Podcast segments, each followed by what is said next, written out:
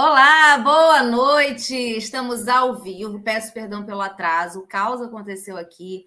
O caos está na vida, né? O caos, a vida está caótica. Por exemplo, pode ser que a qualquer momento uma gata passe aqui na frente, porque ela está insaciável. Ela quer que eu bote ração, mas ainda não deu tempo. Então, assim, vocês vão provavelmente presenciar aí ela passando por aqui. Mas estamos aqui para mais um Pela Lente. Lembrando que o programa agora acontece quinzenalmente, né? Então, de 15 em 15 dias eu dou aula né, de conteúdos da comunicação. Nos outros, nos outros 15 em 15 dias, a gente tem aqui o nosso programa de entrevista. Então, toda terça-noite, 8 da noite, eu estou aqui ao vivo para a gente bater um papo. Lembrando que minhas redes sociais estão aqui na descrição para quem quiser acompanhar mais o trabalho ou para quem quiser acompanhar, é, enfim, outros conteúdos das redes sociais. Aqui também na descrição está o Pix para quem quiser ajudar na produção de conteúdo. Vamos lá.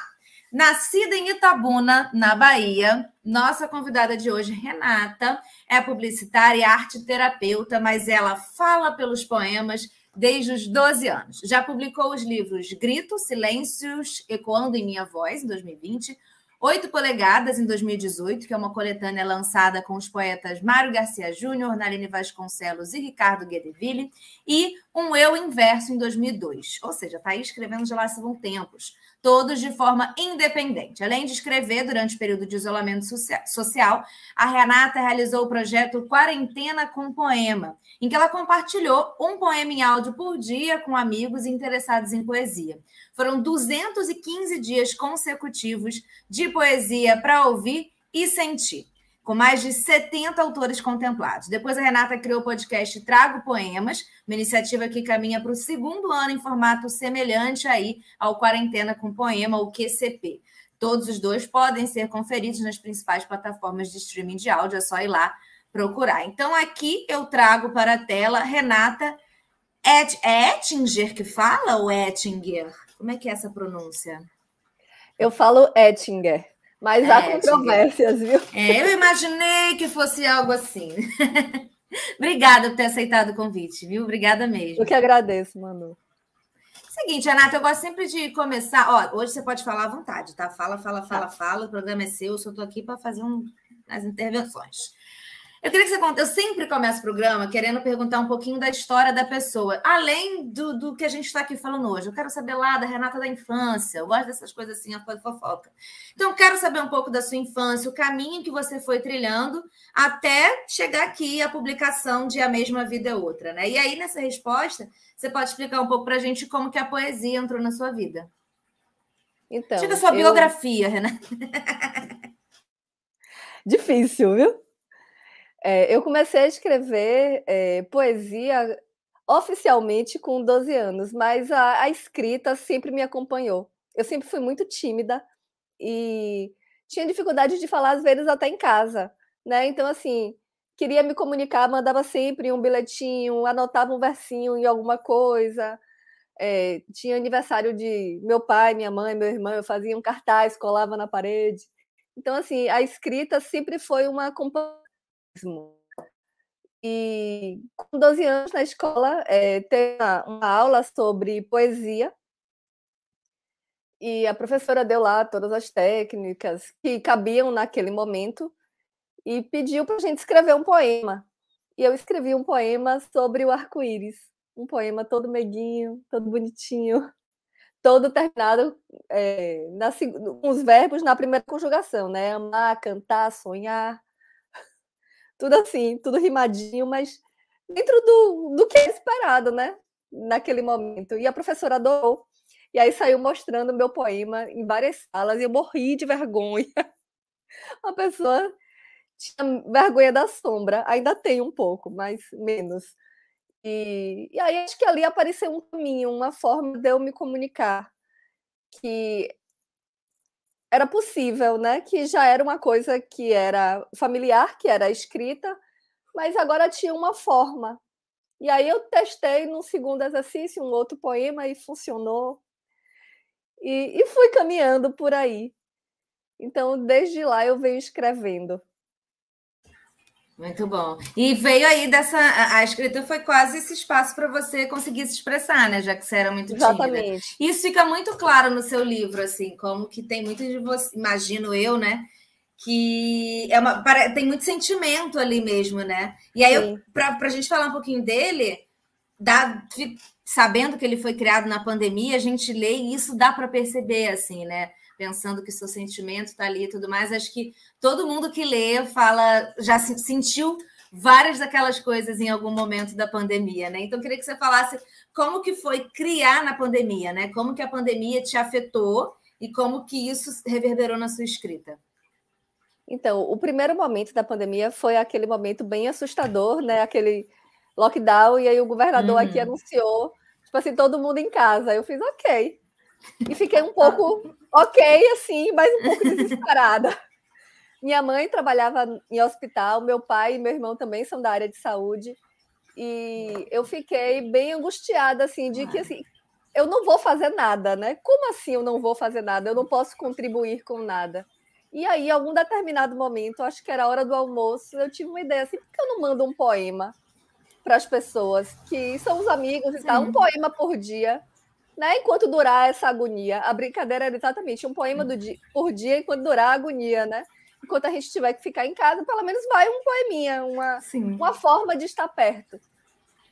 E aí eu lancei a ideia, tipo, na hora do almoço, e quando foi 10 horas da noite, eu estava com a lista pronta, enviando o primeiro poema do Quarentena com Poema. Então, assim, a poesia na pandemia, ela foi também uma, uma válvula, além de ser uma válvula de escape, foi minha forma de estar perto das pessoas. No meio do processo do Quarentena com Poema, eu comecei também a fazer live aos domingos com uma amiga, Flavinha. A gente começou no Instagram uma live que era Domingo Pede Poesia. E aí a gente fazia meia hora de poesia no domingo, a gente ia lendo poesia e conversando, era uma coisa absolutamente despretensiosa, mas que também foi ali uma forma de estar perto, as pessoas vinham e conversavam com a gente. E eu acho que tudo isso foi alimentando a poeta também. Eu comecei a ler muito mais poesia do que eu já lia, porque eu tinha que alimentar os projetos. Né? Eu comecei a baixar os livros da minha estante que eu tinha comprado e não tinha lido. E aí eu acho que tudo isso foi ficando muito grande e teve uma hora que virou livro, virou o Grito, que é esse daqui, bonitinho, o vermelhinho.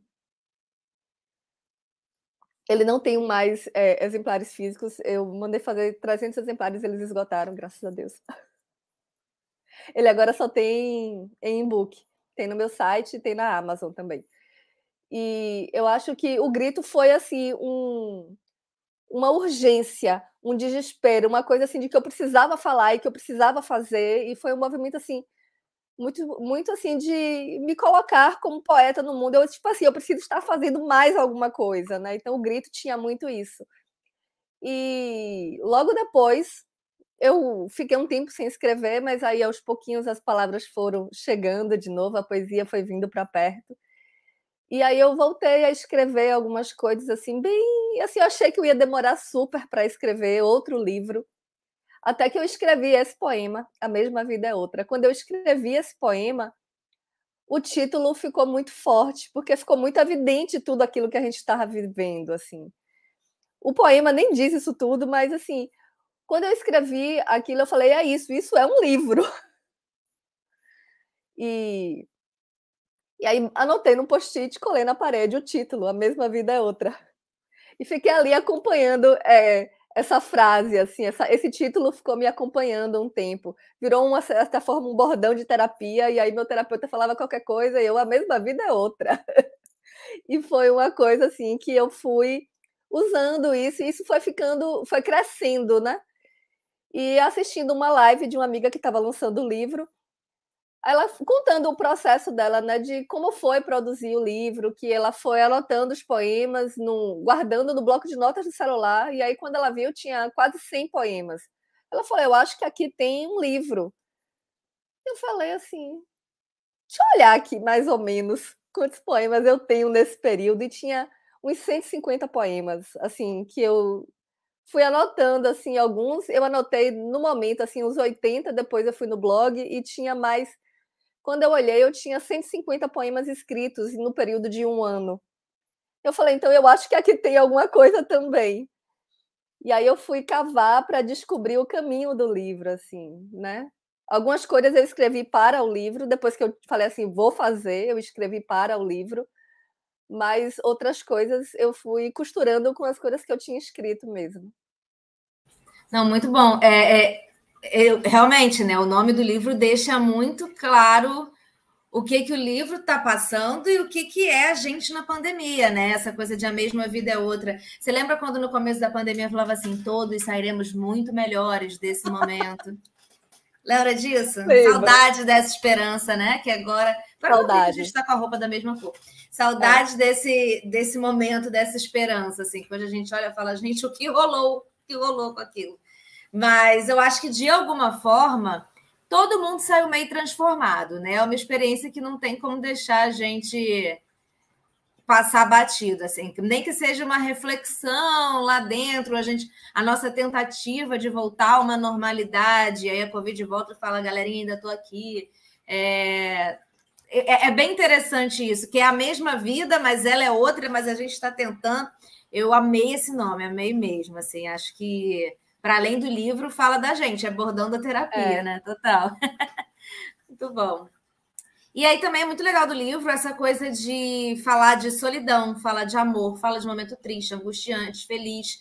É, foi assim para você a, a, a pandemia, assim, principalmente período de quarentena, foi assim que você se sentiu? Você botava no papel assim como você estava se sentindo no momento? Eu fico perguntando como é um pouco o processo criativo do poeta, entendeu? que assim, eu não jamais conseguiria fazer o poema. Aí eu fico muito curiosa para entender como que funciona.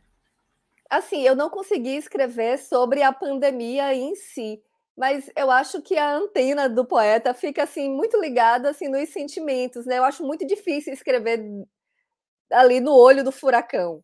Então, eu fui escrevendo muito as coisas que eu estava. Eu escrevo muito, né? Não é que eu fui escrevendo, é que eu escrevo muito as coisas que eu sinto e o que me atravessa, o que me acontece. É, a vida passando por mim mesmo, assim. É, eu acho que a minha, a minha escrita caminha muito por aí. E eu acho que foi isso mesmo, assim. Teve solidão, teve dor, teve o, o, amor, teve muitas, muitas mudanças, né? Que a, gente, que a gente vai passando e que às vezes a gente não se dá conta, né? E que às vezes eu me dou conta depois que eu escrevo. E o livro ele tem essa, essa característica né, de ter muitas mudanças. E eu, eu tava brincando, eu tava num sarau tem duas semanas, e aí eu falando assim, tem coisas que mudou de um livro para o outro, mas tem coisa que dentro do mesmo livro já foi mudando, né? E, e, isso é muito legal. E eu só percebi mesmo que era um livro sobre transformação depois que ele estava pronto. Mesmo com esse título, eu só entendi mesmo isso depois que ele estava ali, escrito. E eu estava pensando também que na, na ah, gente, no prefácio do seu livro, ali no texto que escreveram para você, tem muito um questionamento que você teve, né? De como que eu vou escrever sobre a vida se todos os dias estão iguais, né? E é muito legal ver o resultado do seu livro de que não, todos os dias não estão iguais, assim. Era um processo que parecia, mas existia uma, uma transformação interna de sentimentos, uma coisa que estava ali em ebulição com tudo que estava acontecendo, né? É, eu fiquei muito emocionada com esse prefácio de, de Luísa, de Lu, como eu chamo, porque é, eu, eu, perguntei mesmo, eu faço uma oficina de escrita com ela, é um grupo mensal de escrita, que é o Escreve Mulher, que é super, super legal, assim. A gente já virou um, um grupo, não exatamente terapêutico, mas assim, nós já somos amigas ali, já temos mais de um ano, né, convivendo e trocando sobre a escrita. E eu, fiz, eu perguntei como é que eu vou fazer, o que, é que eu vou fazer com isso agora, como é que eu vou escrever. E depois do grito, eu fiquei. Do grito, o outro livro, né? É, eu fiquei com muita angústia, assim, de como é que eu vou escrever agora, né? Como é que eu vou adentrar de novo nessas questões? E, e eu fui procurar uma oficina de escrita, porque, assim, eu pelo menos indo junto, indo com outras mulheres, é mais fácil de adentrar certos temas, né? E alguns poemas vieram da oficina. Então teve isso também. Bom, e que, quais são as suas inspirações literárias? Eu vi no material que, que eu recebi sobre você, que, enfim, tem várias mulheres muito importantes para a poesia lá, né? Quais são, o que, que você mais gosta de ler e como que elas afetam na sua escrita? Eu, tudo que eu leio me afeta, assim, mesmo que eu não, não me dê conta. É, eu estava ontem me dando conta de um poema que está no livro, que é O Silêncio que Ocupamos. Depois que eu li, é, alguém leu um poema para mim, esse, esse meu poema, e eu falei, gente, isso tem muito de Bruna Lombardi, e ela nem estava naquelas referências né, que, eu, que eu passei inicialmente. Então, tudo que eu leio me afeta, assim. Eu leio desde os clássicos, né, os conhecidos de Goulart, Drummond, Pessoa, Cecília, Adélia, que eu amo, Hilda, que são assim, tipo um porto seguro, né, que é para onde eu sempre volto. Mas atualmente eu tenho consumido muita poesia contemporânea. Então, a Ana Martins Marques está sempre dentro das minhas leituras. Agora, a Adriane Garcia também é muito do que eu leio é o Canaã Ferraz, e eu não vou conseguir lembrar todo mundo, né? Mas, assim, tem muito dos, desses clássicos e tem muito dessa poesia contemporânea, né, do que está nascendo agora. Eu tenho um... entrei em vários coletivos e, assim, converso com outros autores, então, assim, não só o que eu escrevo, mas o que esses autores novos agora estão fazendo, e eu estou sempre acompanhando, principalmente também agora por causa do Trago Poemas, né, que é o, o projeto que substituiu o Quarentena com Poema, e que eu mantenho um, poema a cada dois ou três dias, mais ou menos. Então, assim, é muita poesia para poder conseguir manter, né? Então, eu vou mesclando. Muito bom. Imagino que isso aí não tem como, né? Isso enriquece o seu trabalho também. É o seu. Tem gente que é igual ator que ah, não gosta de ver teatro. Cara, Vai, vai ser um bom ator. Pode até ser um bom ator, mas tá, vai faltar um negócio, né? Você precisa consumir o que os outros estão fazendo também, não tem jeito. Agora, você lançou seus livros de maneira independente. E aí eu queria saber um pouquinho quais os principais desafios de lançar um livro de maneira independente, de divulgação desse livro, enfim, tudo mais. E uma dica aí para quem está ouvindo a gente agora ou quando ouve gravado e que quer lançar aí o primeiro livro independente, está perdido, não sabe o que fazer. Queria que você falasse sobre essa, essa experiência, que essa não foi nem a sua primeira, né? Então, você já tem aí algumas coisas para falar para a gente, tenho certeza. Eu acho que o mais difícil é, é você se auto-editar, né? Porque a publicação independente, além de ter todo o processo de, de ter uma pessoa para diagramar, para revisar, para todo o processo do livro, é, eu acho que se auto-editar é, é um é um risco muito grande. Tem que ser uma pessoa assim muito. Eu não sei exatamente como eu consegui fazer isso, mas eu acho que eu acabei dominando alguma técnica, alguma coisa assim. Mas assim, tudo muito intuitivo. É, depois que eu pego os livros, eu falo, poxa, esse poema não precisava ter entrado. Tem alguma, algumas coisas que eu tiraria e tal, mas assim, eu gosto do processo de me auto-editar e de ter algum controle sobre o livro, né? De, tipo assim, ter o passo a passo do livro ali acompanhando de pertinho. Na verdade, esse último livro eu me autoeditei, me autopubliquei, porque eu sou a pessoa que perde as chamadas das editoras. Quando todas as editoras abrem o material para chamada, é a hora que eu não tenho material nenhum. Porque logo depois que eu lancei o Grito, grito várias é, editoras abriram chamada e eu não tinha nada pronto.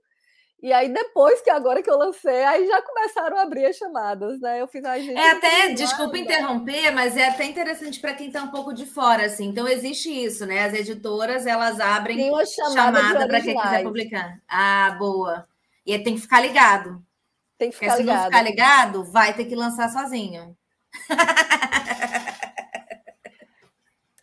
e eu acho que um grande desafio também é a divulgação eu acho que o fato de eu ser publicitária me coloca um pouquinho à frente ali de alguém que, tipo assim, ah, vou me auto-editar e que não sabe por, por onde começar, né? Então, assim, por ser publicitária, eu tenho alguns contatos de, de gente que faz editoração, e assim, consigo lidar melhor com gráfica e com, com esses detalhes, né, da produção física mesmo do livro e com a parte de comunicação.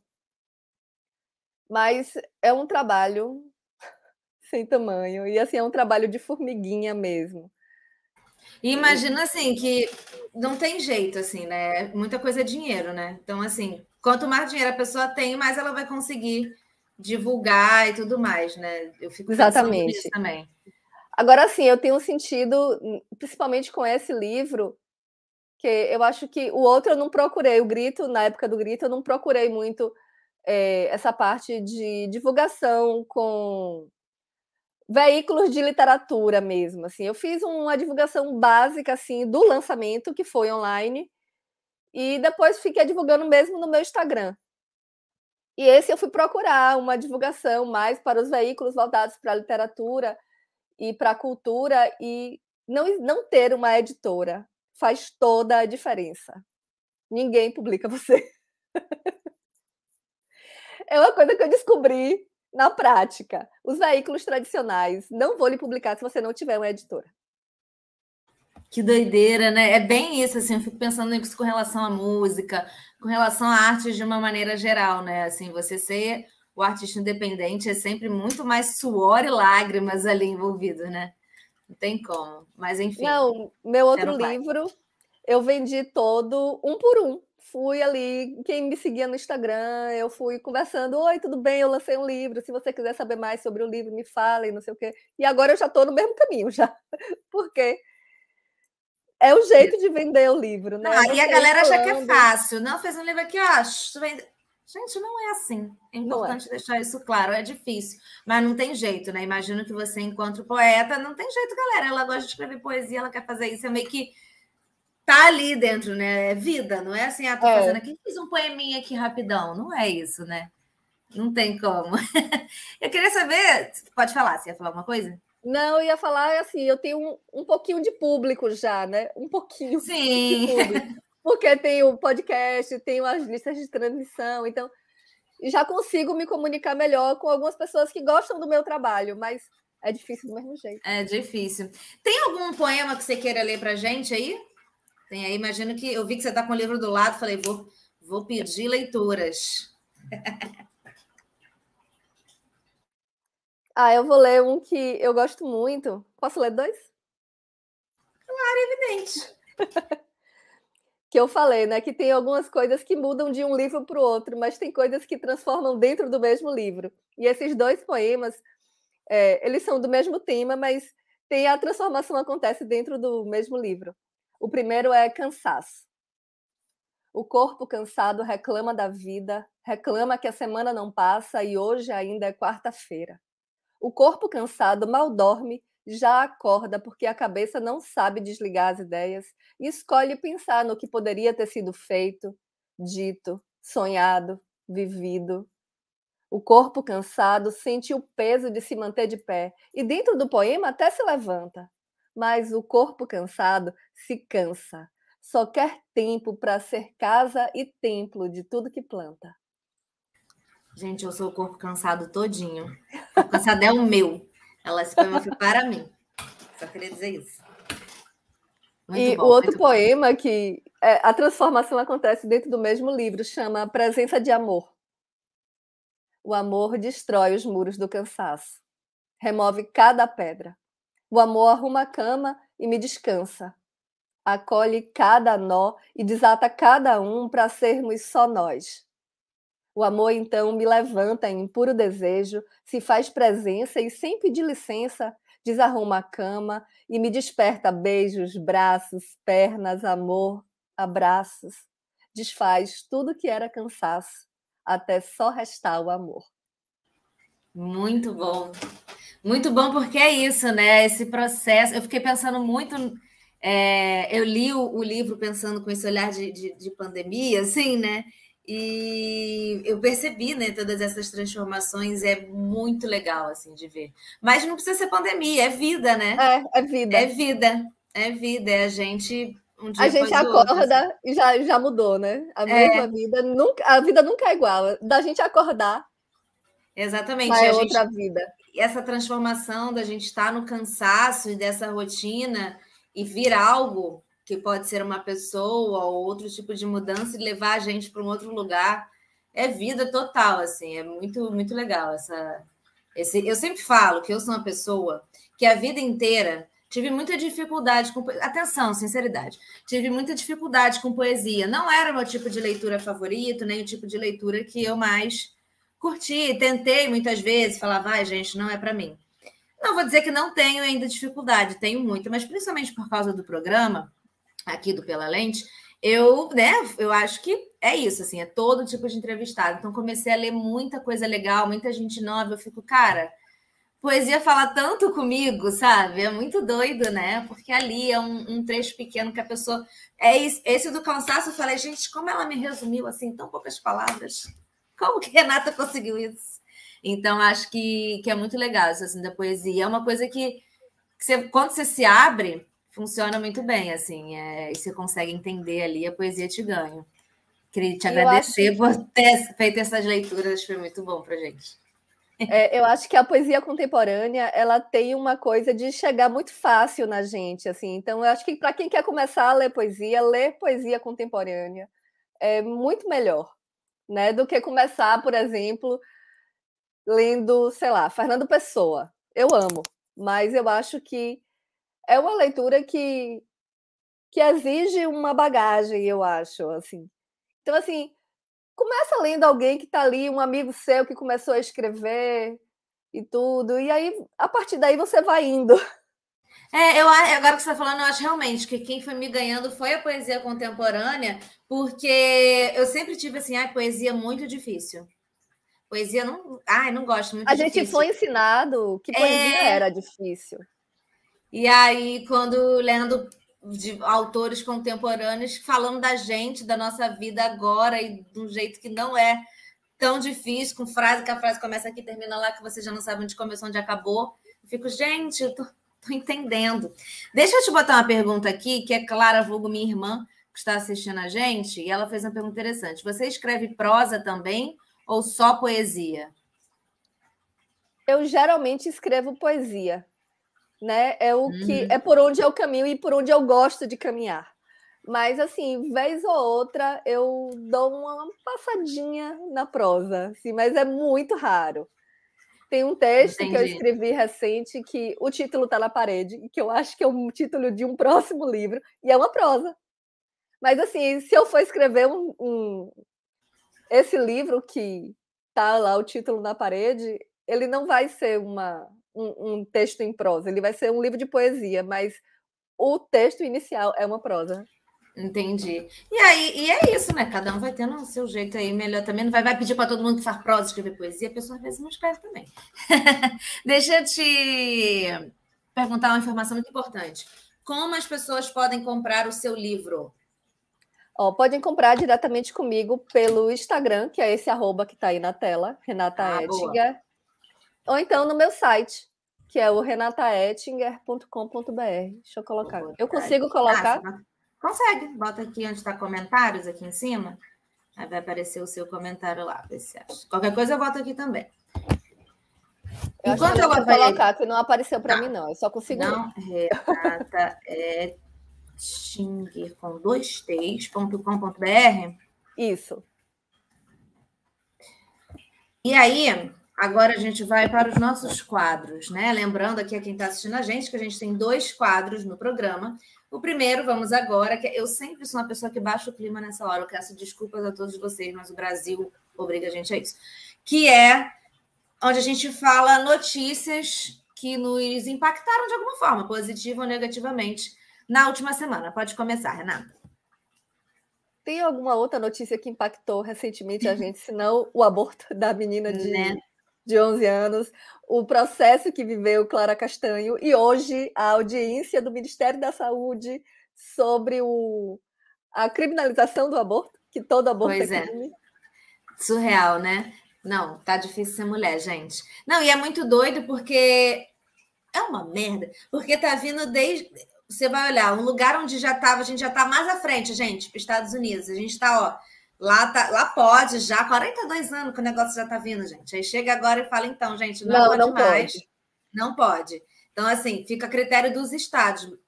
E tá cheio de estado que estava doido para proibir. Então, assim que essa decisão proibiu. Aqui é a mesma coisa. Obviamente, a notícia que eu separei, assim, foi esse combo aí também. Eu acho que não tem, não tem muito fazer, por onde né? escapar. Porque é isso, assim, mostra como a gente, não só a gente, né, vindo, vendo casos dos Estados Unidos e tantos outros onde isso sempre é uma questão, isso sempre é um debate, o corpo da mulher sempre é um debate.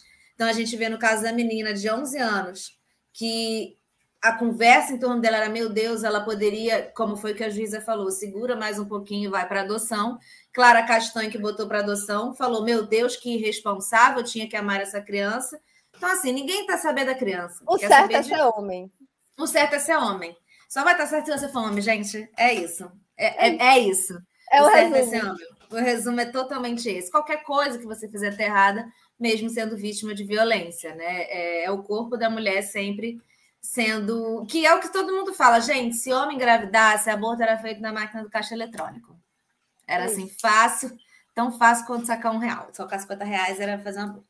Mas não é, né? É o corpo da mulher. Eu acho que é isso. Não tem nem muito que a gente falar. Acho que muito já foi discutido e debatido sobre essas duas histórias. Não, e, e assim, a audiência hoje do Ministério Sim, é. Esqueci, exatamente. Não sei para se alguém não está acompanhando, está tendo. O, manual do aborto no Ministério da Saúde é um manual que praticamente criminaliza o aborto e coloca exatamente. todas as mulheres que fizeram o aborto como suspeitas, serão investigadas.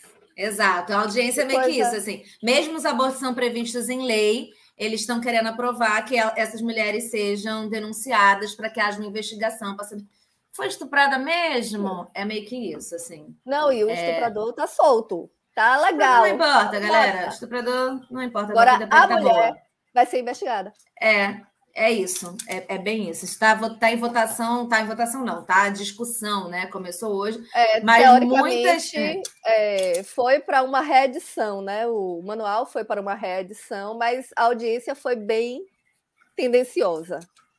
É, eu, eu não assisti, não acompanhei muito a fundo, mas eu vi que várias entidades que com certeza deveriam estar participando não puderam entrar lá para audiência ou não Exatamente. foram convidadas. Então é assim, Super ótimo. Então, quando a gente vê The Handmaid's Tale e fica, meu Deus, que distopia, gente. Eu não tá consegui assistir, porque eu assisti três episódios, passei uma semana sem dormir, eu falei, eu não vou mais assistir, porque é muito perto da realidade. É muito, é muito doido, né? Porque a gente assiste e fica. Você olha e fala, meu Deus, que loucura. Aí a gente olha para o mundo atual e fala, não é loucura, não, a gente está bem próximo, bem real. É, é, bem, é bem difícil.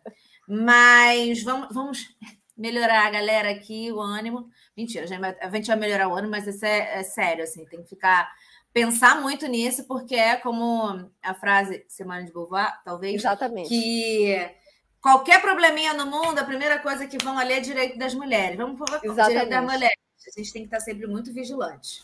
Então, assim, atenção. Agora vamos para as nossas dicas. Né? Sempre tem, peço aqui para o convidado, eu também dou uma dica, pode ser filme, série, um perfil no Instagram, qualquer coisa que a pessoa acha que o mundo deveria conhecer. Que o, você quer para o mundo, aquela que fala, tá na internet é para o mundo. Não tem muita gente assistindo a gente, é verdade, mas eu digo que está no mundo.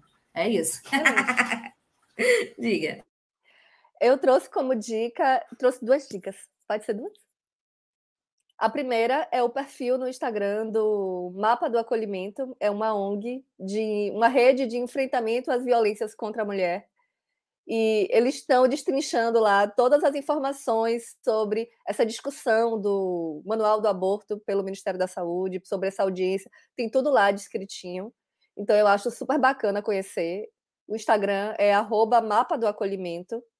E a outra dica é um livro que é uma poeta guatemalteca, que é a Regina José Galindo. E o livro é esse, eu não eu fico sempre perdida. Eu não sou a Pizarni, que ela faz uma referência à, à poeta argentina, e o livro é simplesmente maravilhoso. Essa semana gravei, no domingo, se eu não me engano, gravei um poema dela para o Trago Poemas, e fiquei muito impactada, assim. Foi um livro que depois de ler, eu fiquei muitíssimo impactada e fiquei um tempo sem conseguir ler outros livros, né? E voltando sempre à poesia dela. Foi até difícil nessa época de alimentar o, o projeto, porque eu queria só gravar ela, porque eu fiquei muitíssimo impactada. E, e ela vai fazer, ela tem um percurso bem bonito, assim, e a última parte do livro chama Granadas, e ela fala de aborto, de estupro e de tudo isso. Então eu acho que é um, um livro de poesia, de poesia contemporânea, é uma poeta viva, que acho que vale a pena conhecer.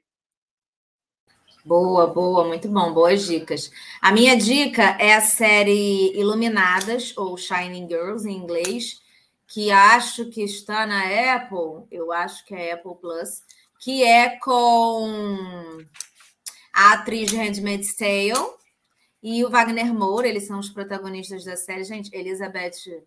Gente, eu esqueci, estou esquecendo o nome de todo mundo hoje. É, mas, e Wagner Moura, eles são os protagonistas da série. E assim, Aí a minha recomendação é: eu vi a série, como eu estava vendo com meu namorado, a gente se encontra no fim de semana, eu vi a série assim, às vezes fim de semana. Não façam como eu. Tentem ver rápido, assim, porque senão tu esquece. É uma série complicada, uma série complexa, mas é uma série que fala também. E eu nem pensei nisso quando a gente, quando separei isso, até porque eu não pensei muito que a gente fosse acabar entrando assim mais no tema do direito da mulher. Mas é uma série que fala também de violação de mulheres e tudo mais. Elizabeth Moss, obrigada. É, que fala aí dos direitos da dos direitos da mulher, da fala de violação do corpo da mulher, mas é uma série que é complexa, o tempo vai e volta, então assim, assiste rápido para não perder o fio da meada. Mas é bem interessante, eu gosto dessas séries que explodem no cérebro, porque eu já não estou entendendo, assim, tipo Dark, para onde vai, para onde foi, que aí eu fico, meu Deus, o que está rolando? Eu adoro, que eu fico confusa e amo. Mas aí, se Já você puder... a dica.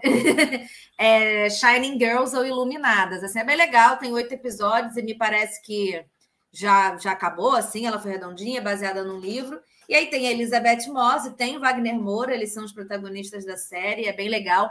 E, uma, e tem uma coisa interessante nessa série, que eu vi que o Wagner Moura, numa entrevista, ele falou que, né, ele é o latino, né? Então, Sim. sempre botam latino e falou o quê? Espanhol. Então, ele exigiu que em algum momento que falasse português, que eu sou brasileiro. E aí ele fala espanhol uma cena em que ele fala com um atendente de bar, o tempo inteiro ele fala em inglês, mas com o filho dele em casa ele fala em português o tempo inteiro. Então, assim, eu vi que foi uma exigência que ele fez, assim, gente, brasileiro aqui que eu não. A gente fala português no Brasil. E aí foi, foi bem legal, assim, então é bem legal de assistir. Além de, claro, ver o Wagner Moura aí brilhando. Eu amo Wagner Moura, gente. Ontem foi aniversário dele, inclusive. É, quem importa? Ninguém, mas enfim, essa informação que eu tô dando. Enfim, é isso. Muito, muito obrigada pelas dicas, pela entrevista, pelo seu livro, pelo seu trabalho. É, ler seu livro aí nos últimos dias, né? Ter recebido ele lido foi, foi bem legal, assim, né? Bem interessante de ver a poesia contemporânea, ver mulheres falando com a gente, né? Você não tem jeito, a mulher quando escreve, você sente ali, né, que, que tá, tá te abraçando mais, né? É bem é bem legal, assim, me senti bem acolhida lendo o seu livro, me senti bem representada ali. Obrigada mesmo. Quero agradecer muito o convite, adorei a entrevista aqui, muito legal o bate-papo e, e tudo. Muito, muito, muito obrigada. Lembrando que minhas redes sociais estão aqui na descrição para quem quiser seguir, acompanhar quais serão as próximas aulas, quais serão, enfim, os próximos convidados. Tem também o Pix para quem quiser ajudar na produção de conteúdo e tem também aí o perfil da Renata, a arrobinha dela está embaixo da cara dela, então é só você ir lá seguir a Renata também para acompanhar os próximos trabalhos, que eu estou sentindo que vem muitas poesias. Que, se ela falou, ai, parei, vi 150. Isso aí é alta quantidade de poesias. Obrigada. Ó, o seguinte, Aí, antes de terminar, a gente dá um sorrisinho para terminar bonita. Porque tá isso aqui, eu não sei que hora vai acabar, vai que a gente termina assim de boca aberta. Aí eu termino dando um sorriso. Aí te aviso quando acabar.